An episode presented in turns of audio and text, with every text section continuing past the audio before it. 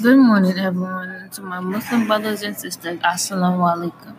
I am Kamalanis Dunson. You are now tuning in on the road from Mya Lynn.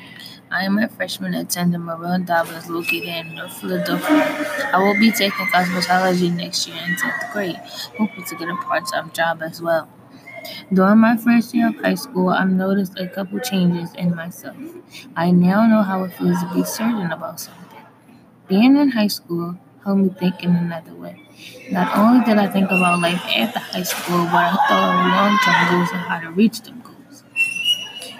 My goal is to earn a scholarship to a college that mentors orthodontistry. I want to own my own dentistry clinic. I once had braces and I know how it feels to have to wear them, and I enjoyed the process of putting them on to see great results.